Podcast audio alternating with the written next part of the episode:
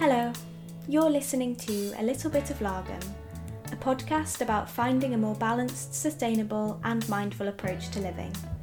Taking inspiration from the Swedish concept of lagom, a moderate choice between extremes, the podcast explores how this philosophy can be applied to all aspects of your life to improve your well being, the well being of others, and of the planet too. My name is Marla, and today I thought I would talk to you about the food waste problem. In the last episode, we started to take a look into some of the awful consequences of plastic pollution and some small steps we can start to take to reduce how much we use and dispose of plastics. If you haven't listened to this episode yet, feel free to check it out and see what habits you can adopt to start reducing your plastic waste. One more point I wanted to make about the last episode is with the plastic items you recycle, make sure that you wash them out first. If they still contain bits of food inside, then they won't be recycled, so it's really important that we keep that in mind. So, in this episode, we're going to delve into another excessive waste problem, which is food waste. This is really a massive global issue, and the actions we take in our households can be responsible for 50% of the solution or if not addressed, can continue to be 50% of the problem. I think more so than plastic, when I was growing up, I was always made aware of the importance of not wasting food. In primary school, I remember the teachers encouraging us to finish what was on our plates, and at home, my family would echo that message. Having gratitude for the food on the table and not being wasteful. So I always knew that this was something of importance, but I don't think I fully understood why. There are a number of reasons why reducing food waste is such a priority. It actually contributes quite significantly to climate change. According to WWF, about 11% of all greenhouse gas emissions that come from the food system could be reduced if we stopped wasting food. A 2018 study found that fresh vegetables and salad make up 25% of edible household food waste in the UK but only account for 12% of greenhouse gas emissions from wasted food. On the other hand, meat and fish account for just 8% of wasted food, but 19% of emissions. So, what do these statistics actually tell us? It says that although more fresh veg and salad is being wasted, the waste from meat and fish actually contributes more to greenhouse gas emissions. Since there is so much to look into with regards to the waste surrounding food, I'll do a whole episode looking into the greenhouse gas emissions involved in food production, along with the extensive ways animal agriculture is one of the largest contributors to climate change. According to the UN, a global shift towards plant based food is vital if we are going to combat the worst effects of climate change.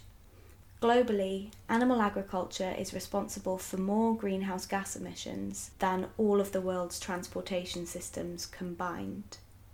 The truly detrimental impacts on the environment that animal agriculture has, along with the ethical issues regarding animal exploitation and sheer cruelty to animals, are the main reasons that I became vegan. There is so much to be discussed, unearthed, and questioned with regards to animal agriculture, which is still so connected to the waste problem surrounding food. But for now, let's focus in on food waste post production and what we can do to help tackle this problem. According to the UN, with further support from multiple studies, globally a third of food goes to waste. 1.8 billion people could be fed with the food waste produced globally. This is definitely a problem at the crossroads between climate action and social justice. All the world's nearly 1 billion hungry people could be fed on less than a quarter of the food waste in the US, UK, and Europe. I'm going to read that again just to let it sink in. All the world's nearly 1 billion hungry people could be fed on less than one quarter of the food that's wasted in the US, UK, and Europe. 2.3 billion people are predicted to join the planet by 2050, and this will require a 60 to 70% increase in global food production. Or we can just stop throwing food away. So, what can we do in our lives to help with reducing our food waste? I'm going to share with you a few tips that I've found really helpful, so I hope that they can be of benefit to you too. So, first of all, only buy what you need. This sounds very simple, but so often we can end up buying things that we really don't need. I've definitely fallen for this trap, especially if I go to the supermarket when I'm hungry and without a plan. I'll end up coming home with so many more things than I actually needed. To help avoid this, making a meal plan and then a shopping list can be super useful, and trying to only do a weekly shop, just one weekly food shop, as opposed to multiple trips. I definitely realised this more after being at university and then coming home to my parents. In uni, I literally would just do the one shop a week and get everything that I need and kind of plan what I needed. And I noticed when I went home that my parents didn't really do the same they just kind of pop to the shops whenever they needed anything. And because of this, there's more chance of buying more because you're going to the shops more often. So you might pick up a couple of extra things, but you're doing that each time you go to the supermarket. This has definitely shifted now back at home. My parents tend to only do one shop, maybe max two a week, and I think it's really helped make a difference to how much they're spending and how much they're wasting. If you're like me and you don't necessarily want your week of meals planned out exactly, I quite like to make what I fancy on the night and not feel like I have to stick to what I've written down. So I just make a rough list of the meals that I'd like to make in the week. And then I just buy the ingredients I need, but I'm still free to cook whichever one I fancy on the night. Having a list to refer to really helps me focus when I go shopping rather than just kind of aimlessly browsing and picking up things that I don't really need. With the recipes that you choose, it's also worth considering how long it takes to make them, kind of prep time and things like that. I've found that there's nothing worse than going to make dinner and already being pretty hungry to then realise it takes so much longer than you thought to actually make the food. Another little tip with regards to cooking I love herbs and seasoning food so much and I like buying fresh herbs, but I find quite often they come in plastic. So if you buy plant pot herbs, then first of all, you're reducing your plastic, but also you're not wasting them because sometimes you buy them fresh and you might not use them all. Whereas if it's on a plant, you just kind of pick off the amount that you need. And I think that's a lot more sustainable. If this isn't an option for you though, you can always freeze herbs. I've found that they still have all of the flavour and work just as well in recipes once they've been frozen. I want to also make a note about bulk buying because there's definitely pros and cons to this and it really depends on what the item is that you're that you're buying. Some things I do bulk buy because I know that I use them a lot and they don't really go off. So these are things like oats, chickpeas, lentils, beans, all of those kind of things that are either in cans or just dried couscous, quinoa as well, all of kind of the grains and yeah, cupboard stuff really. It's just worth getting to know what you use and how much you use it so you don't end up buying things that you then won't really use. I wouldn't advise bulk buying fresh produce unless you really know that you're going to be able to use it before it goes off or you're planning to freeze it as fresh stuff goes off so much faster, if you're not keeping an eye on it, then it may go off before you've had the chance to use it. And I hate that feeling of letting something go to waste just because I didn't notice it was going off. Emphasizing only buying what you need takes me back to one of the main principles of the concept of Lagom that I talked about in the first episode, which is taking only that which you need, to leave space for others to access those needs too. It makes me think back to at the beginning of lockdown due to the COVID 19 pandemic and the excessive buying out of fear that there would be a shortage. And ironically, the result was a shortage of certain products as a result of people overbuying. So I remember there was issues with getting toilet paper, flour, loads of odd things that you just couldn't get in the shops. If that excessive buying out of fear hadn't happened and everyone had just continued to only buy what they needed and a little extra just for reserves, just in case, I don't think there would have been as much of a shortage of certain items. Another thing I just want to mention is try not to fall for the buy one get one freeze. I am definitely a culprit of this because you see it and you think that's such great value, but especially if it's something fresh, sometimes you didn't need it and then you can't get round to using it before it's gone off because normally the reason it's on offer is because it's close to going off so it's kind of important to keep that in mind And if you are going to do a buy one get one free, then see if it's something that you can freeze so that you can save the extra and it not go to waste. I also am a big advocate of buying the ugly fruits and veg. It's really great that in certain supermarkets now they have their own wonky fruit and veg range. And I think it's really sad that the imperfect ones often don't even make the shops, when really they taste the same. And if you're cutting them up and putting them in a dish anyway, does it really matter what they look like? A slightly annoying thing is that normally the wonky veg comes in plastic, so it's kind of a way up of which is the lesser of two evils. Um, it's, yeah, a tough one when I was visiting my parents, they have a veg patch, and it was so lovely seeing all the weird and wonderful shapes of the vegetables, especially the carrots. They come out in some great shapes. I can't wait until I'm in a position where I can grow my own veg in the garden. I think it's such a rewarding thing, and you really appreciate how much time goes into growing vegetables. Another thing is buying the single lonely fruits, as they're usually the ones that get left. So this is like bananas if they're in a bunch and then one gets left on their own or a single apple that's left. I think some people will leave it there because they think maybe it's still there because there's something wrong with it. So if you pick it up, then it won't end up going to waste. Also, maybe buying some of the ripe fruit if it's a fruit that you can freeze and use in smoothies if you like making those. You can still use them and then they won't go to waste. So before you actually go shopping, it's definitely a good idea to check your cupboards. And you can use this to inspire your recipes for the week. You could maybe use that kind of chickpeas or beans that's been sat in your cupboard for months rather than buying something different. I find this makes me a lot more creative with my cooking. I really enjoy trying to pull together a meal from some random ingredients, and they end up actually being some of the nicest meals I make. And it's something that really does stimulate my creativity as well. I love just trying to throw some things together and see what happens. Also, check the fridge as well. Sometimes there can be something hiding in the top corner or in the bottom of your veg shelf that you kind of forget about. So it's worth checking just so that you don't end up buying another of something that you already have and then letting one go off definitely take a look through your cupboards more regularly anyway just to check what you're using. I think it's it's really good to know that if something's been sat in there for weeks maybe you don't need to buy that again.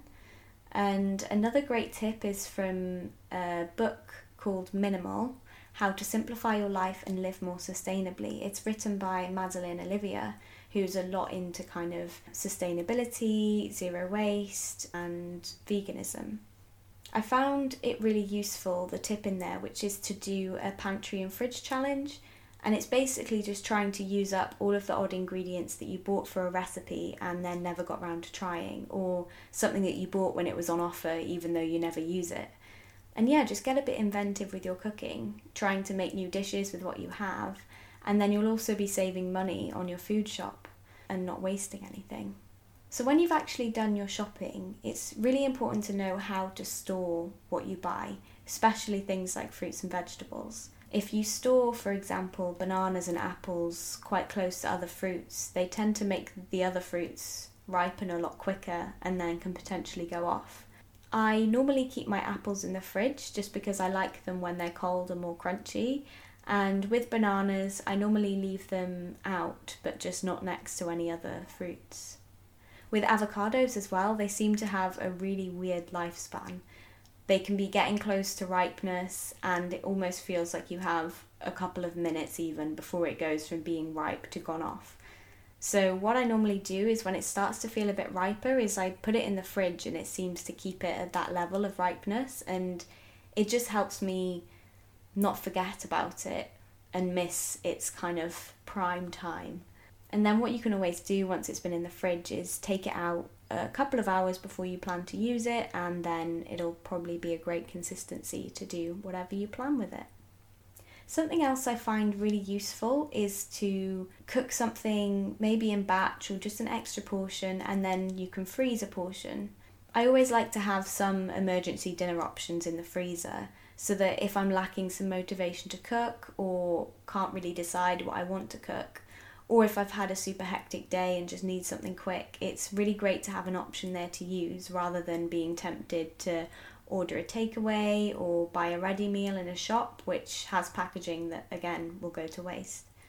Some things that I found work really well for bulk cooking are things like lentil dals, bean chilies, pasta dishes, stews, and curries. To avoid throwing any food waste out, uh, try and limit the amount you peel your veg. The skins can still be eaten, and I think they taste pretty good anyway. And if you don't like, for example, your potatoes having skins on them, you can also roast the potato peels, and they're actually a really great thing to just have a nibble on. I think they're lovely. Another thing is if your bread has gone stale, you can use it to make breadcrumbs, and if you don't have an immediate use for the breadcrumbs, you can freeze them until you do. Overripe bananas make a great banana bread or work well in a smoothie. I'm hopefully going to start adding some recipes to my website so you can always have a look there if you want some inspiration. If you're able to, try composting your food waste. I'll leave a link below of how to do this, but basically it just involves mixing the food waste with leaves and soil and placing it in a compost bin outside. Have a mix of dry and wet, so you need some kind of dead leaves or cardboard, and then some wet ingredients, uh, ingredients, some wet things sort of like grass and the food waste to help it decompose. And with the cardboard, a good thing to use could be if you do have a takeaway pizza box, they can't actually be recycled because of the grease on them. So rather than them having to go to landfill, you can cut them up and put them in to help with the composting of your food waste. There are also methods for composting inside if you don't have a garden and still want to try it. You can ask around and see if your neighbour does composting, and I'm sure they would happily take your food waste to add to theirs or see if your area collects food waste separately. The reason it's so important that food waste isn't mixed with general waste is because if food waste goes to landfill, which is where the vast majority of it ends up sadly, is it decomposes without access to oxygen and as a result it creates methane which is 23 times more deadly than carbon dioxide. So it has a much worse impact on climate change. Sadly, at the moment in my county, the food waste isn't actually being collected, so you have to combine it with your general waste. So now more than ever, I'm really trying to find ways to reduce waste further. Even I've been trying to use lemon rinds in a vinegar cleaner to give it a fresher scent, and things like with the skins of veg, trying to find things I can do with them too. I want to talk a bit about best before dates they're definitely not law, so you can use your initiative with them. The food doesn't actually know when it's going to go off, so the dates are kind of just an estimate and often very much underestimated so that companies can protect themselves. According to the NHS, the best before date, sometimes shown as BBE, best before end, is about quality and not safety. The food will be safe to eat after this date, it may not be at its best, so its flavour and texture might not be as good, but again, you can use your own judgment for that. So don't get put off initially if you see that something's gone past its best before date. Don't immediately throw it out, see what it's like, and then make the decision from there. There's also a website called Eat by Date, which is really helpful with this and saying roughly when things tend to go off rather than trusting the best before end dates. Again, I'll put the link to this in the notes below. I now want to talk about a great app that I came across a couple of years ago now, actually, and I think more people should know about it and make use of it, to be honest. It's called Olio and it's a food sharing app which is aimed at reducing food waste and building a more sustainable future by sharing what we might not need with someone who can make use of it, or vice versa.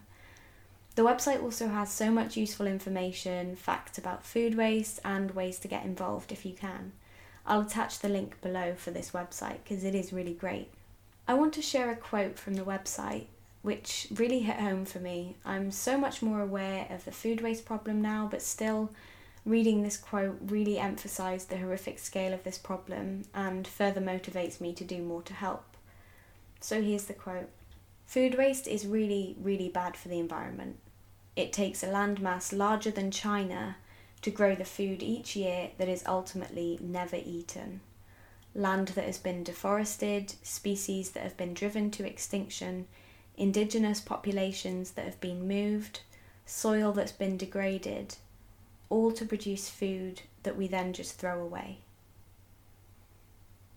See, for me, that really, really hits home all of the awful impacts that the creation of that food has had, and then it's not even eaten. I think it's so shocking to see that a landmass larger than China, like in my head, I can't even comprehend how much land that would look like. And for that to be deforested and have species driven out of them, indigenous populations driven out of them, and then it's all gone to waste anyway. I just think it's horrific. So, anyway, back to the app and how this can try and help combat this. Uh, basically, the app is free and it's super easy to use. It can just be downloaded from the App Store onto your phone. And I'd really advise you to do so, especially if you have food that tends to go to waste.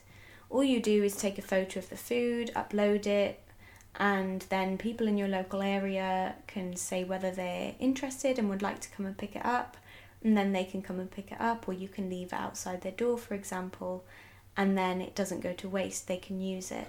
And you can also see if other people have things on there that maybe you could use. And yeah, I think it's just a really nice way of connecting with your community, helping them out, they help you out, and you prevent waste along the way. There are even ways that businesses can get involved to prevent mass produce that can no longer be sold from going to waste.